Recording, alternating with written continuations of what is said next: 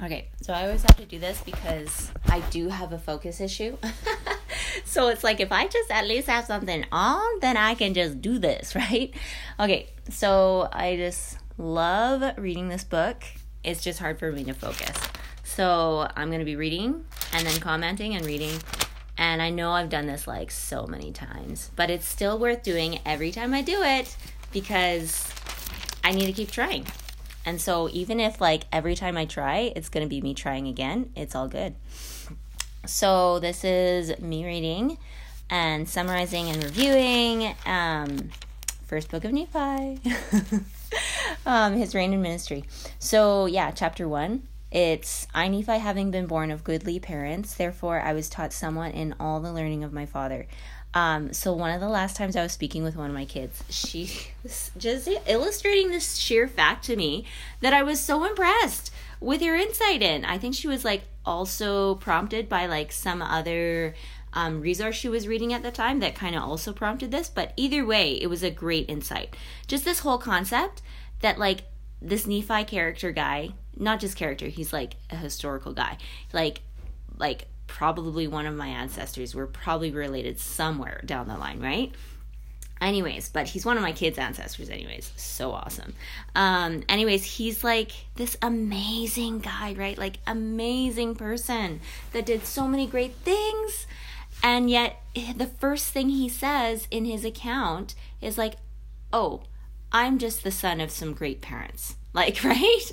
He could have said anything, but he says that. And so you just know right off the bat, like, he's a trustworthy person because he's there to glorify his parents and give honor to his parents.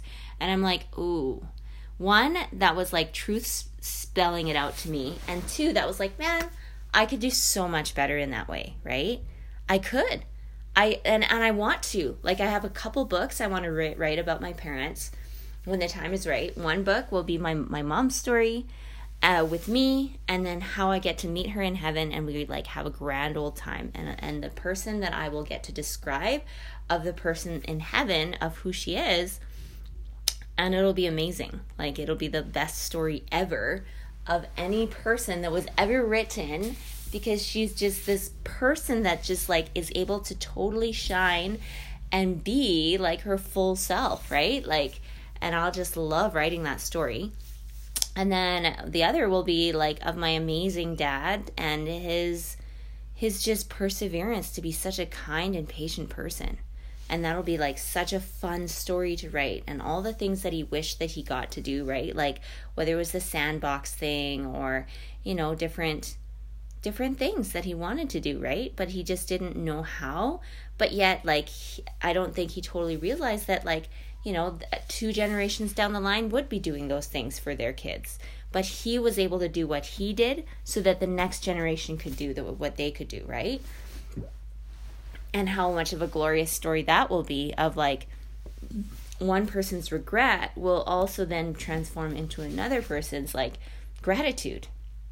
That that was just enough. What they did was their best and that was enough. And then and then so the next generation could do their next like next best opportunity right? Like because they were alive and well enough to do it because the, of the last generation that kept them alive right? So that was amazing so it's yeah, I Nephi having been born of goodly parents, wherefore therefore I was taught somewhat in all the learning of my father, and having seen many afflictions in the course of my days, nevertheless having been highly favored of the Lord in all my days, yea, having had a great knowledge of the goodness and the mysteries of God. Therefore I make a record of my proceedings in my days. Yea, I make a record in the language of my father, which consists of the learning of the Jews, and the language of the Egyptians and I know that the record which I make is true, and I make it with mine own hand, and I make it according to my knowledge. For it came to pass in the commencement of the first year of the reign of Zedekiah king of Judah, my father Lehi having dwelt at Jerusalem in all his days, and in that same year there came many prophets prophesying unto the people that they must repent, or the great city Jerusalem must be destroyed. Wherefore it came to pass that my father Lehi, as he went forth, prayed unto the Lord, yea, even with all his heart in behalf of his people.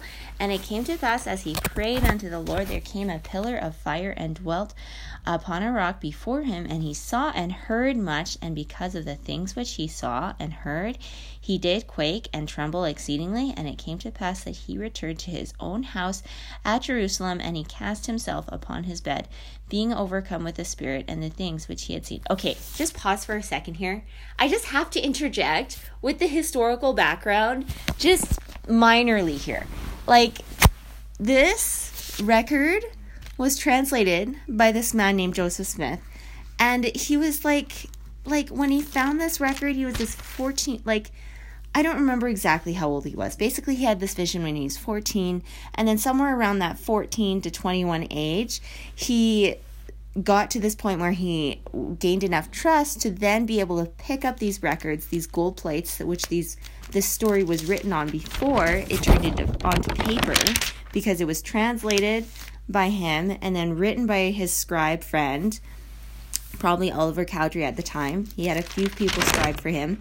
And I just can't imagine what it would have been like for him to feel like so privileged to be the first one to see those like records in those like Egyptian hieroglyphic type of words and then to to get the know-how to figure out what English words to put in to replace those hieroglyphic words and to say them out loud um, and and to just keep doing it for however many sweet days in a row right to then get it all translated and i just like i just can't imagine the level of spirit and honor and privilege he must have felt to be like i can't believe little old me is the first person that's going to hear this story like in my generation, right? Like after however many years it's been buried, like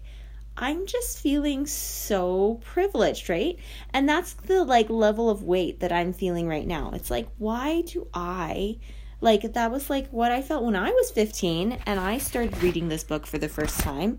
I was like, why me? Like out of all the friends that I have, I feel like I'm the only one that is reading this book right now at this exact time and like for this whole year probably right? Like and maybe even for the next 10 years. Like maybe i'm the only one that will ever read this book right? Like of all the friends that i have currently right? And i like i just was like but why me? Right? Like and i was like i don't know why. I just feeling like a little old me kind of a person. And but i just know that i need to do this because I need to do it. Like, I don't know why nobody else feels like they need to, but I know I do. And I just know that I need to live without regrets. And this is one of those things that I'm doing to not have any regrets. And so I just feel so thankful. Like, I feel so thankful to be hearing this story again, to understand the weight and the blessing that it was for it to be translated for the first time into a language that I know like inside and out, you know? Like that I was born in this country that allowed for me to become like bilingual, trilingual, like pretty quickly. Um, and that it was like a no brainer.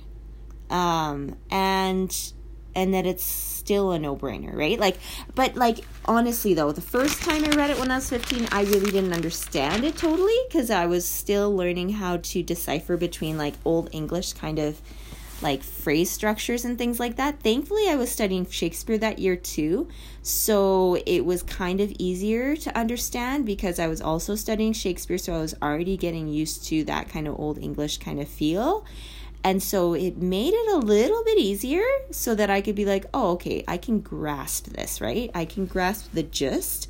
But it wasn't until like a good many years of going through it until I could finally be like, oh, I could read a page and be like, yeah, I can summarize it and I can just explain what just happened because I actually understood it. Like versus like reading a little bit here and there and be like it's still choppy and I really don't know what what was going on there, right? Like and so it's been really humbling to get to that level of fluency to be like, "Oh yeah, This is totally what was going on, right?